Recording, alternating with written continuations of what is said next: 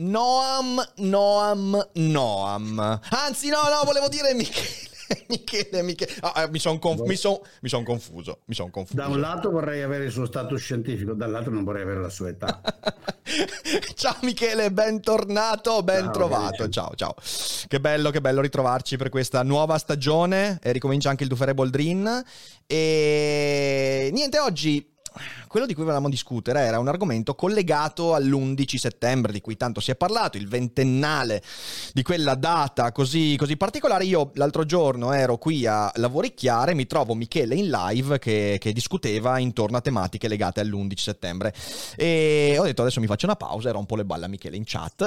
e così gli ho scritto, ho scritto visto che si parlava di, di complottismi legati all'11 settembre, ed è venuto fuori il nome di Noam Chomsky.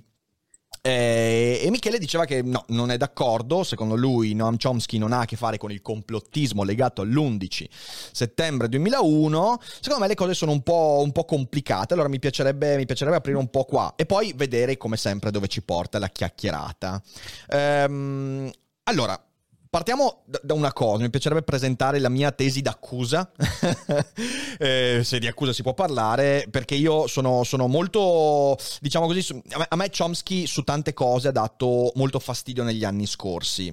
Nulla voglio togliere lo status, come dicevi, scientifico, è un linguista d'eccezione. No, lasciamo stare quello. Però diciamo così, eh, no, però è, sem- è sempre... è fuori discussione. È fuori discussione, quindi non c'è nessun tipo di accusa all'intellettuale in sé per sé, però dal punto di vista politico eh, inerente proprio la sua, la sua, posizione, non solo sugli attentati dell'11 settembre, ma su tante altre cose legate all'America, a me spesso ha fatto storcere il naso. Eh, mi sono recuperato un po' di materiale eh, in questi giorni, in vista anche di questa chiacchierata, ed è venuta fuori un paio di interviste che lui ha fatto. Per esempio, eh, un mese dopo l'11 settembre, lui era in alcune televisioni, per esempio ho trovato questa, questa, intervista che lui ha fatto per una televisione indiana, ok? Però ce ne sono anche di quotidiani, eh, ci sono varie cose.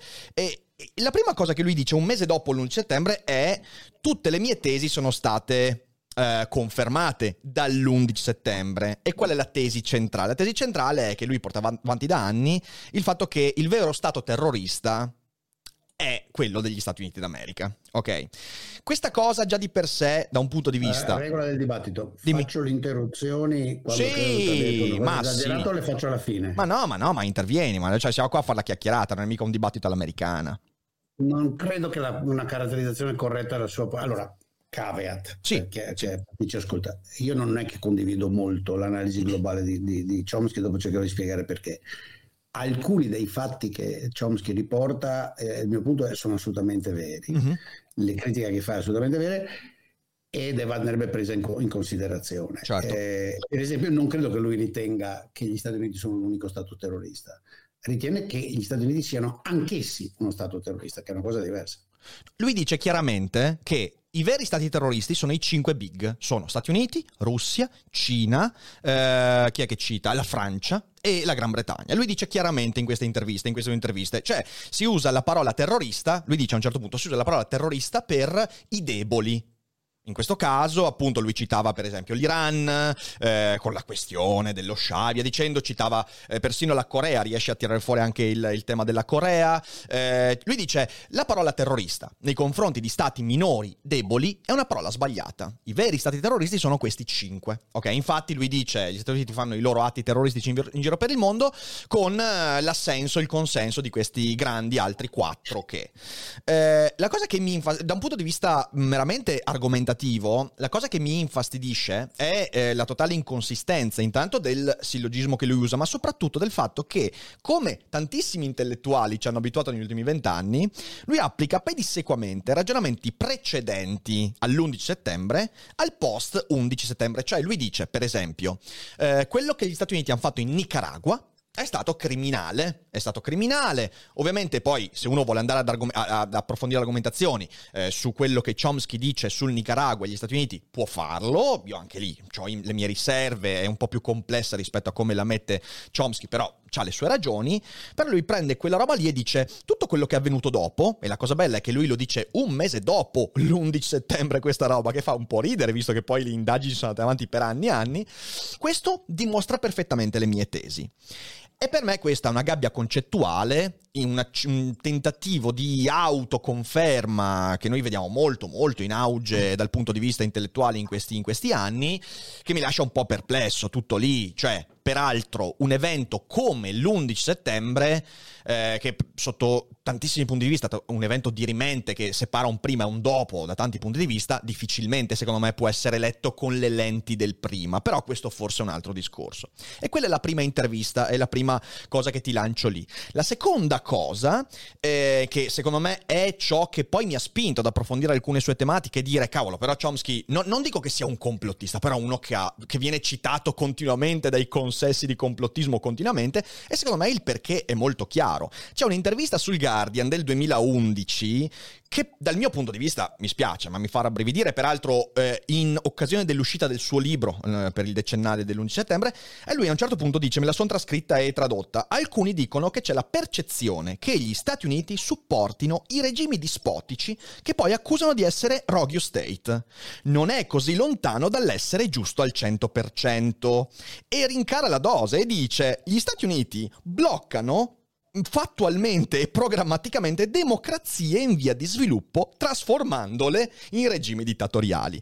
Ora, queste posizioni, dal mio punto di vista, di nuovo, possono essere discutibili. Possiamo dire che gli Stati Uniti alimentano regimi dittatoriali quando i regimi dittatoriali gli danno ragione. Va bene, certo.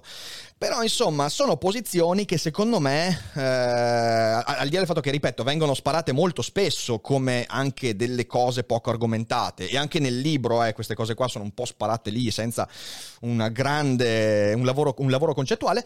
Sono al, nella migliore delle ipotesi, posizioni che danno il fianco, espongono il fianco e anche tanti altri organi a, a, tesi complottiste, perché da lì a dire quello che lui poi dice, cioè che eh, i media americani sono tutti tutti parte integrante di una narrazione che vede gli Stati Uniti come i ranger del mondo e invece gli altri stati, quelli deboli, come comunque Rogue State, eh, stati canaglia e via dicendo, cioè un conto è dire io critico i media perché fanno male il loro lavoro e anche io e te l'abbiamo fatto tante tante tantissime volte. Un conto è dire i media statunitensi raccontano tutti la stessa storia, cosa peraltro falsa perché negli Stati Uniti mi sembra che ci sia comunque una pluralità di informazione che porta alcune testate a dire una cosa, altre a dirne un'altra. Quindi ecco, diciamo così, io sono sempre rimasto un po' così di fronte alla figura di Chomsky perché non trovo nelle sue posizioni politiche un rigore concettuale che poi lui applica in altri casi. Qualcuno potrebbe dire è normale, va bene, certo, però poi insomma, secondo me il personaggio è un Ma... po' strano. Io, io, su questo faccio molta fatica a seguirti nelle cose che dici, perché lo stai... Allora, la, il problema di, di, Chomsky, a mio avviso, spiego mm. dove io non sono d'accordo, lui applica, okay, anche quelle. Chomsky, per chi non lo sappia, è molto anziano. Certo. Infatti Chomsky ha giusto, credo, due o tre mesi meno di mio padre, me lo sono sempre segnato sta roba sono nati entrambi nell'autunno del 28. Mio padre all'inizio di ottobre, lui in dicembre, credo.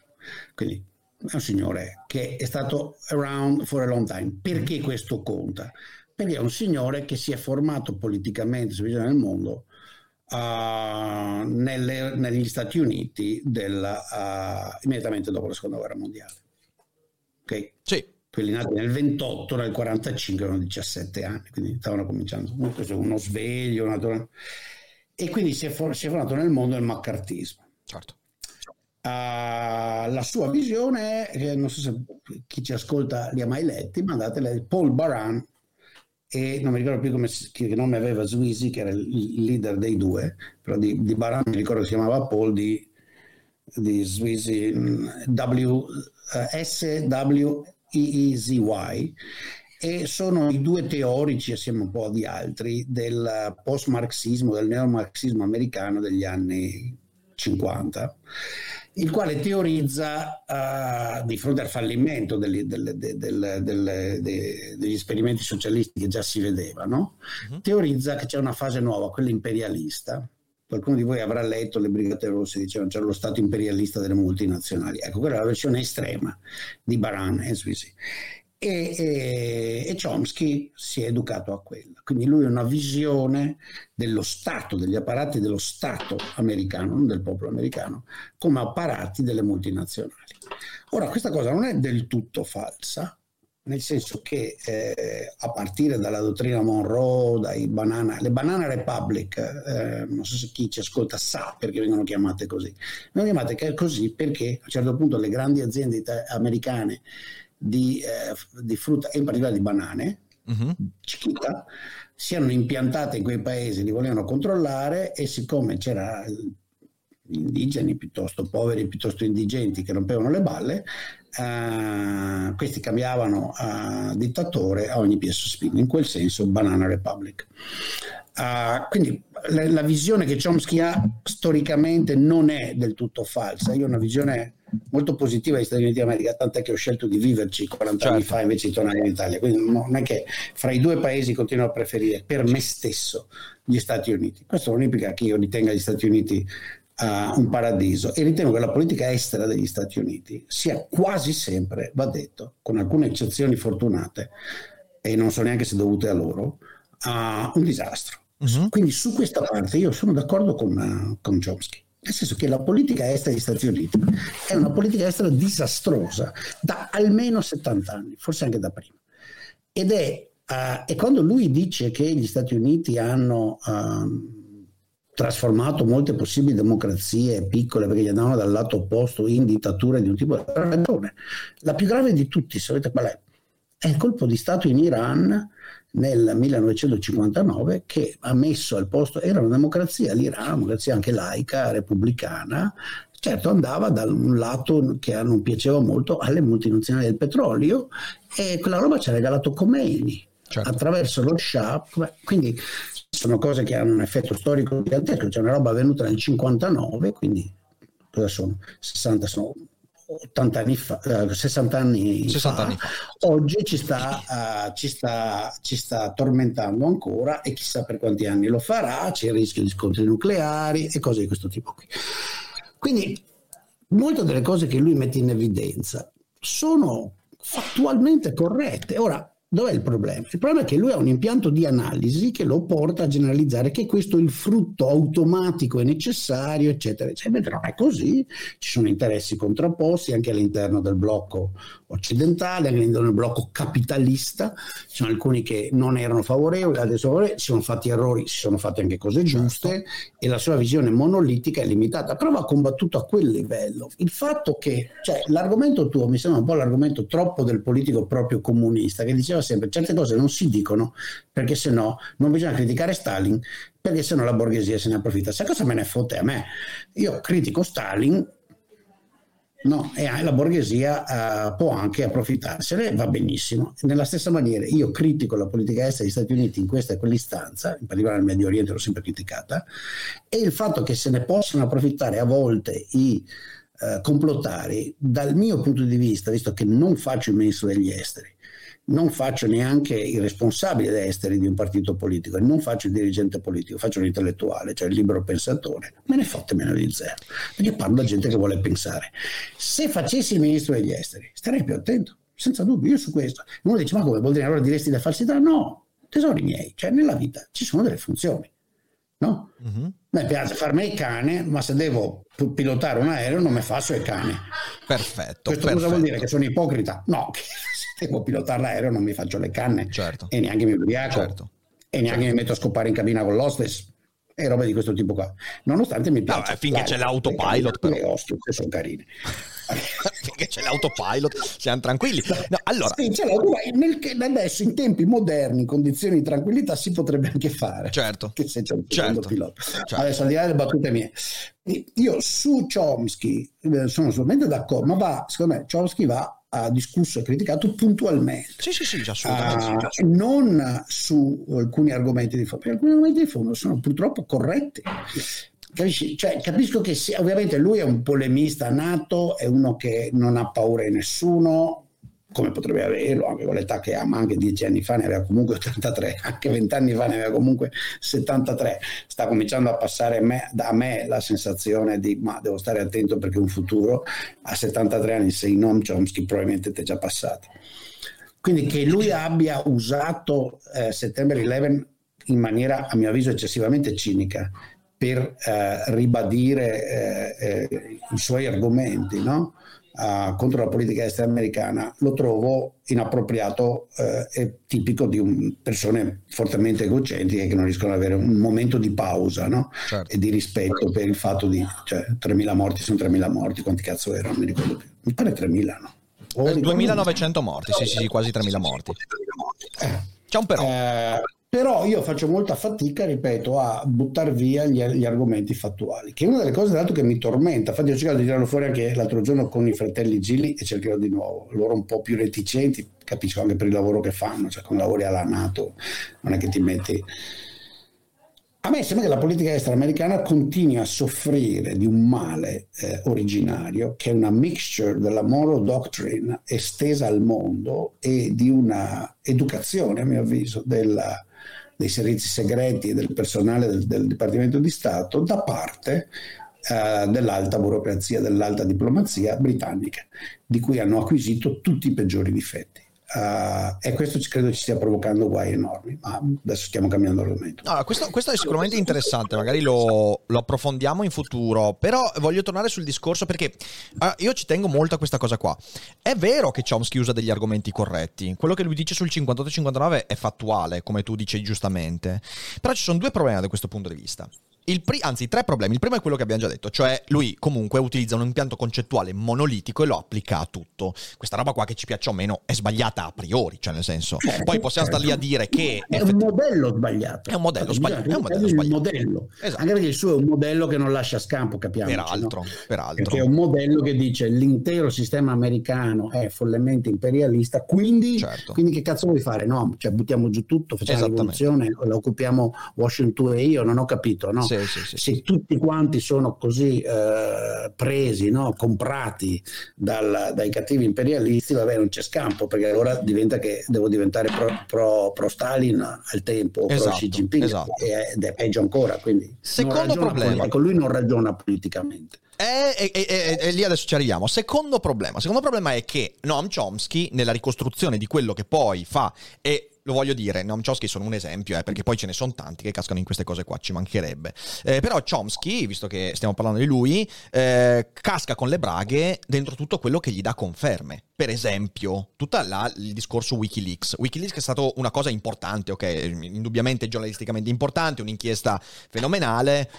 Però Wikileaks è una roba molto molto complessa. Ora, se ogni volta in cui in un consesso pubblico vieni messo di fronte a qualche criticità sulla tua posizione e la tua risposta, come lui fa sempre, è guardate Wikileaks, è un problema perché Wikileaks, dobbiamo anche ricordarci, che è un sistema di documentazione che avrebbe bisogno su tantissimi aspetti anche di un onere della prova. Ecco, non è che l'onere della prova viene eliminato se il bersaglio polemico sono gli Stati Uniti o i governi occidentali. E questa roba qua, in realtà ci sono tanti intellettuali che su Wikileaks, ragazzi, hanno preso e hanno detto ok, sta roba è vera dobbiamo renderci conto che se tu dici tutto l'impianto informativo di Wikileaks è vero, tu stai prendendo una decisione politica, perché una buona parte di quelle cose lì sono apodittiche, non sono dimostrate né dimostrabili. Quindi facciamo un salto di fede e diciamo che Assange e tutto l'ambaradam era vero. Va bene, ok, cioè nel senso, però dobbiamo ammetterla questa cosa qua. Ricordiamoci che quando uno prende e di fronte a ogni cosa dice ma Wikileaks dice, è come se prendesse il Vangelo e dicesse ma il Vangelo dice. Sei libero di farlo, rendiamoci conto però che stai facendo un mini salto di fede. E quindi anche questo, secondo me, dal punto di vista poi di quello che dice Chomsky, cioè è, è un problema non indifferente. Il terzo problema, tu dici giustamente, eh, lui fa politica, sì però fa politica in un modo particolare e cerco di argomentare. Durante questi mesi qua mi sono riletto La fattoria degli animali di Orwell.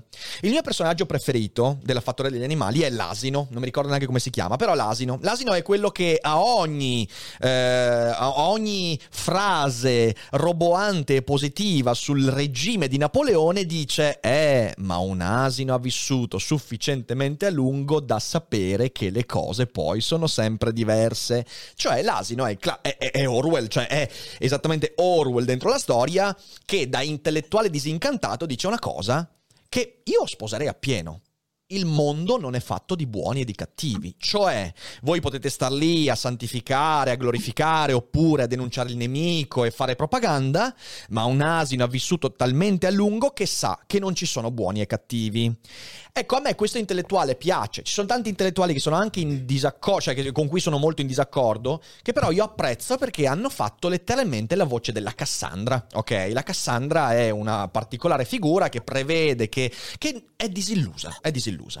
Chomsky non è un intellettuale disilluso. Chomsky non è l'asino nella fattoria degli animali. Chomsky è uno di quelli che si vuole convincere che ci sono i buoni, ci sono i cattivi.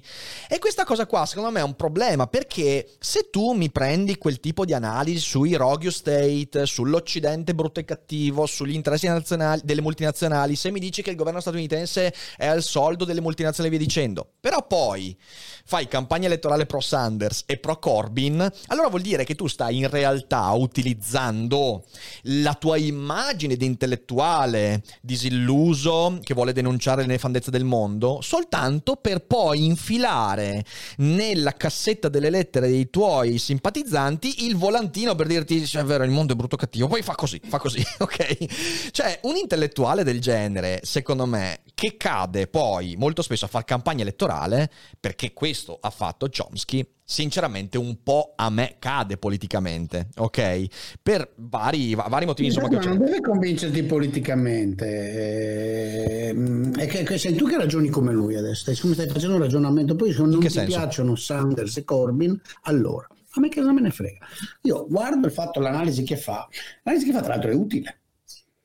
Mm-hmm. È utile perché, per quanto mi riguarda, siccome si basa su elementi fattuali, uh, ci sono degli elementi che mi fanno notare e ricordare che una buona fetta di politica estera americana non solo era nell'interesse di alcuni gruppi economici, eccetera, eccetera, interni, ma ha avuto effetti disastrosi. Perché uno potrebbe anche dire realpolitik, realpolitik, che in politica estera ci sta, no? Era come quando c'erano gli italiani tutti contenti che la politica estera italiana in Libia la faceva Leni cosa stavo dicendo? Um, sì, uh, boh, della visione avevo, parla- io avevo fatto l'obiezione. Mi, francamente mi sono concentrato sui tappi ho perso. Avevo fatto, filo, ti dico io, ti dico io, avevo fatto l'obiezione. Avevo fatto l'obiezione di, eh, de, de, del fatto che Chomsky fa campagna elettorale, ok? Che tu mi hai detto. Eh, ok, che non deve persuadere. Lui è schierato politicamente. Cioè, allora, secondo me questa cosa rimanda a un tema, a un tema diverso vale per Chomsky come vale per molti. Sì. No? Um, e cioè troppi eh, intellettuali, anche di, di, di, grande livello nel loro lavoro, alla fine hanno una fede e stanno zitti. Ok. E cioè, eh, siccome, hanno, orca, via, siccome hanno una fede politica di fondo, le loro analisi sono continuamente parziali. Non è che siano necessariamente incorrette, sono corrette, ma sono parziali. Uh-huh. Cioè, mi sembra che Chomsky sia così, cioè lui è uno che siccome deve stare a sinistra, deve stare con Sanders, c'è questa vaga idea socialista, appunto Sanders Corbyn, uh-huh. riesce solo a vedere um, i mali dell'imperialismo americano e non riesce a vedere quegli altri non riesce esatto. a vedere il male imperialismo russo, non riesce a vedere le bontà del, del, sistema americano, non riesce a vedere il fatto che uh, vi sono altri nemici del sistema che sono più pericolosi. Sì. E quindi stravede, eh, questo non elimina la correttezza di alcune, questo no, cioè sto pensando, la mia esperienza personale in questo periodo, infatti sta andando un po' pesante, no? con vari aspetti. In Italia è un po' simile a questo, mi trovo delle volte ho dei compagni di viaggio, se faccio un'osservazione critica, che so, dico eh, quota 100 non va bene. Sì. No? Se dico quota 100 non va bene, spiego le argomentazioni, finché al potere Salvini, trovo decine di economisti uh, che, di sinistra, diciamo così, che mi danno ragione uh-huh. e che contribuiscono a argomenti che stanno...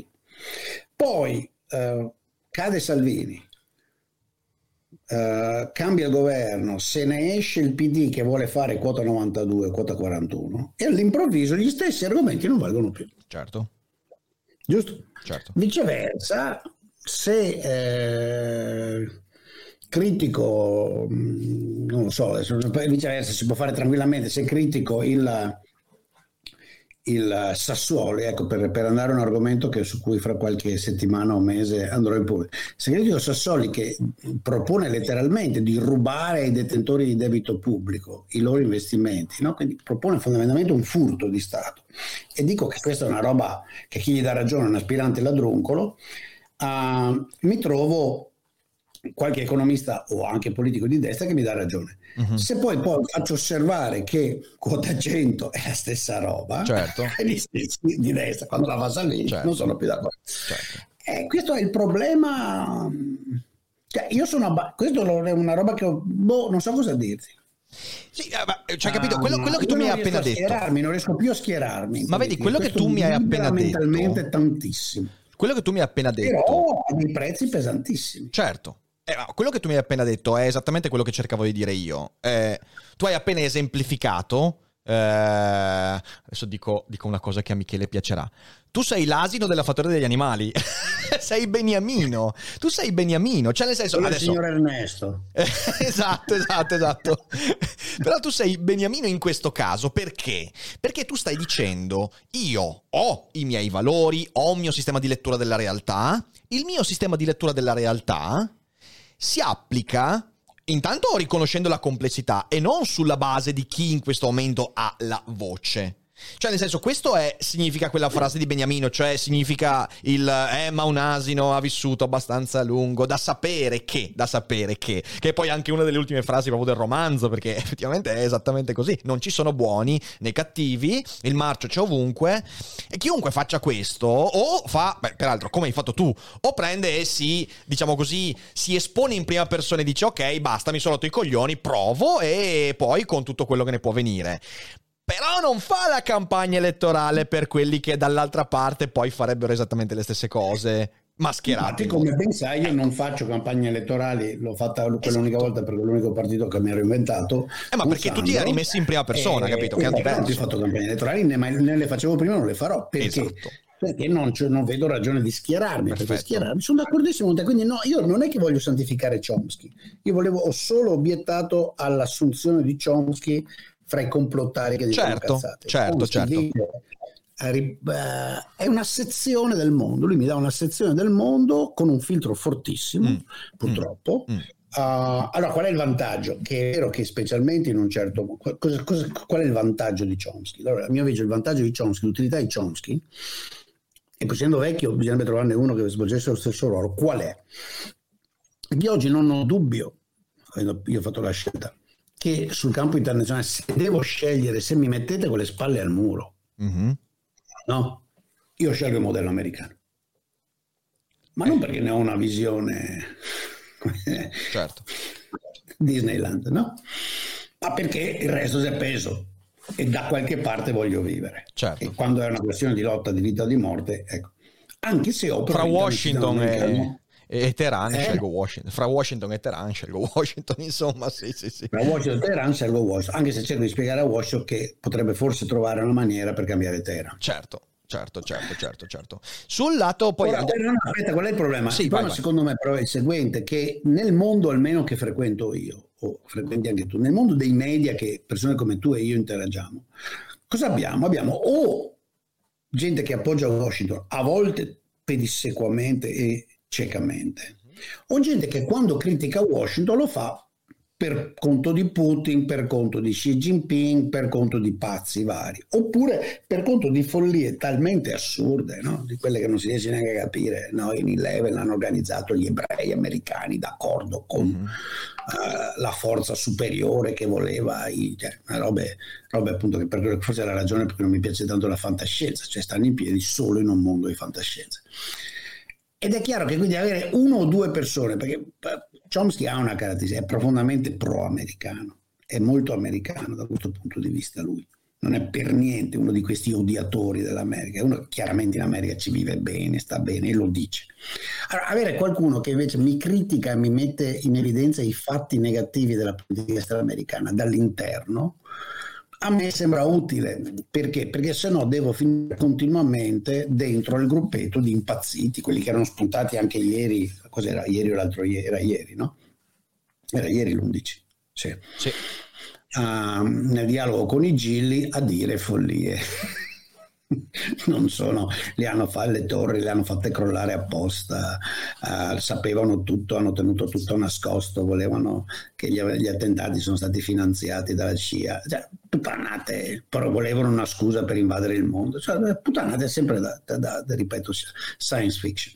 Ecco, questa è l'unica ragione per cui io difendo un po' Chomsky. E poi lo critico, quelle due volte in vita mia, tantissimi anni fa che l'ho incontrato, l'ho mandato a fare in culo in maniera piuttosto pesante, uh, come sai, tendo a fare, uh, perché straparlava sul capitalismo americano, come tutti questi tra l'altro, con la certo. hanno purtroppo un vizietto, Murray Gell-Mann, grande uomo, stesso vizietto, tutti questi hanno questo vizietto. Siccome fai l'economista, fai l'economista all'Università americana, allora sei un complice. Mm, mm, mm, mm, mm. Fantastico. È una roba che ti prende a livello personale, infatti io l'ho mandato a fanculo proprio per quello, perché quando comincia a dire you're a Chicagoan fascist, diceva fuck you, old man, you're so stupid. Cioè che cazzo gli vuoi dire uno che dice che sei, sei un fascista chicagiano? Va in culo, va. Va in culo, va, va in culo. Va. C'è, c'è, c'è una, un, un'ultima cosa, tanto per lanciare un, un ulteriore aspetto che, mh, mm, che, io ho visto negli anni. Hai presente che uh, tipo nel due, dopo, dopo, gli attentati c'è stata quella lettera firmata, visto che si parla di lettere firmate da intellettuali in questi giorni, eh, c'è stata quella lettera firmata da una serie di, intellettuali mh, mm, americani che chiedeva trasparenza sull'inchiesta 11 settembre e diceva, era quella lettera da cui è venuto fuori il sospetto poi mai in realtà confermato che ci fosse un documento interno all'intelligence secondo cui c'era la dichiarazione di alcuni vertici del segretariato di Stato e altri, eh, fra cui, come si chiamava? Oddio santo, non mi ricordo come si chiamava, comunque che dicevano, eh, ci, eh, stia, siamo alla ricerca di un'altra per l'Arbor, ok? Che in realtà poi è stato tutto smentito in realtà, c'era a quanto pare una dichiarazione, mh, mm, però orale, di, che, mh, mm, di, un tizio che diceva, eh sì, eh, forse converrebbe un'altra per l'Arbor e ne hanno fatto un caso nazionale. Ecco, fra i firmatari c'era Noam Chomsky, cioè Noam Chomsky non è un complottista, siamo d'accordo, ma come tanti intellettuali, secondo me purtroppo negli anni, è caduto in trappolone complottista. Ha firmato una lettera che dice chiaramente gli Stati Uniti hanno lasciato accadere l'11 settembre. C'è la sua firma su quella lettera. Eh, dopodiché negli anni sono venute fuori tanti collage di sue interviste che un po' manipolate sembra che Chomsky sia il peggior complottista, che io sappia non si è mai dissociato, non ha mai detto no, no, queste sono cazzate, via dicendo. Quindi ecco, secondo me, secondo me lui è un uh, intellettuale che nella migliore delle ipotesi, ingenuamente, ha fatto sì che le sue idee spesso, secondo me, a volte mal comunicate, mal argomentate, diventassero cibo per persone che poi in realtà le teorie del complotto le mandano avanti veramente. Eh, quindi io è per questo che poi nella chat ti ho detto, eh ma Chomsky, eh, Chomsky secondo me ha, ha, un po' questo, però, però, però son, cioè, poi sono d'accordo con tutto quello che hai detto, quindi insomma alla fine dei conti siamo d'accordo. Eh. Ecco, questa lettera non la conoscevo, quando l'hai menzionato pensavo, perché lui ha firmato l'anno scorso un'altra lettera che credo avrai visto, no? Questa no. su Harper's Magazine. Cosa, cosa? No, forse l'ho sentita ma non mi ricordo. Beh, quella che dice basta, la cancel culture sta diventando un problema serio. anche lui era firmatario? No, non lo sapevo che anche lui fosse firmatario. Eh sì, la firmata, la firmata quasi. Cioè, ecco, lì è molto divertente. Lui c'è, ecco, ci sono Steve Pinker, c'è Noam Chomsky e c'è Dieter McCloskey, eh, cioè ci sono Richard Dawkins. Questi, diciamo così sono tutti intellettuali di sinistra, non sono venuti a chiederlo a nessuno di noi di destra, non ne trovi uno, di, sono tutti di sinistra, perché è una roba su Harper's. Harper's, per chi non lo sa, l'ho letto, però infatti uno di questi giorni io non riesco molto a gradire, uh, perché è questa magazine molto radical chic, very, very very very up, no?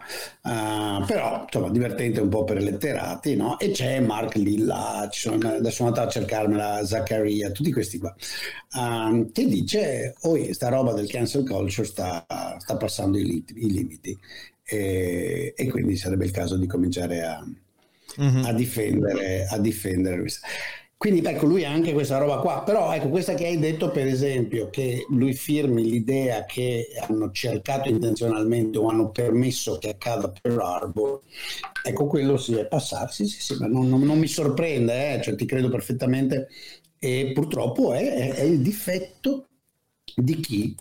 Uh, cioè io lo vivo nella mia professione quotidianamente, no? ci sono uh, troppi colleghi che siccome il cuore gli batte a sinistra, e devo dire che allora perché a sinistra? Perché fra gli economisti bravi di destra fascista non c'era neanche uno, ma neanche uno. Mm-hmm. Uh, proprio Uh, ce n'è qualcuno un po' schierato sempre comunque col Partito Repubblicano, a cui sono anche tantissimi amici miei, che sono Leo Henian, per dire che è veramente un, un grandissimo amico, o, o, John Cochran uguale, no? Sì, sì, sì. Uh, sì, sì. Però non, né John né, né lì uh, trascendono mai i livelli. E comunque siamo una minoranza eh, mentre dall'altro lato ce ne sono tantissimi. E purtroppo questi errori li vedo spessissimo, cioè certo. vedo spessissimo firme di colleghi, anche italiani, anche distinguished, a firmare delle puttanate in vere conte o a stare zitti a fronte di, e anche quello, no? il silenzio davanti alla... Uh, quindi su questo sono d'accordo con te, se questo di Chomsky è una parte sgradevole. Sarebbe bello avere un altro Chomsky che si facesse meno prendere dalla perché sai, però, Enrico, eh, quando, questo era la roba che in un certo senso Fukuyama propaganda, ecco, certo. quelli come Fukuyama a me fanno un po' impressione. Eh, no? sì che siccome abbiamo vinto noi, la storia è finita, questa puttanata tra l'altro in vere conte, della, della, vabbè che lui lo intendeva leggermente in un altro senso, ma alla fine quello voleva dire. Beh sì sì, alla, io ho sempre adesso... detestato quella, quella, quella, posizione lì, eh, cioè nel senso... Eh, però sai, uno, uno, che scrive una roba del genere con tanta fanfara, con tanta uh, pomposità, eh, e poi tranquillamente una cagata allucinante, che non sta in piedi neanche quando la scrive, però viene trasformata in una specie di dibattito pubblico, due anni dopo i fatti l'hanno già smentita, la storia ovviamente va avanti, le contraddizioni ci sono di altro tipo. Però lui ha deciso, non si scusa neanche e a me fa un po' impressione. No?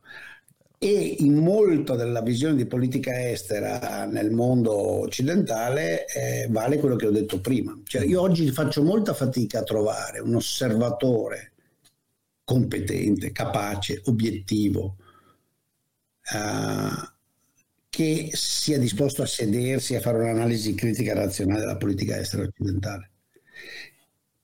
Cioè, sono, quando la trasmissione è finita, credo, non lo voglio, però per esempio, guarda, proprio ho avuto uno scambio di, di opinioni con un collega, diciamo così, uh-huh. con, non economista, ma insomma un intellettuale di, uh, di origine liberale, che mi paragonava Kabul a Pechino. Poi ho detto, ma senti, non ti pare di esagerare cioè, nella lotta contro l'Occidente?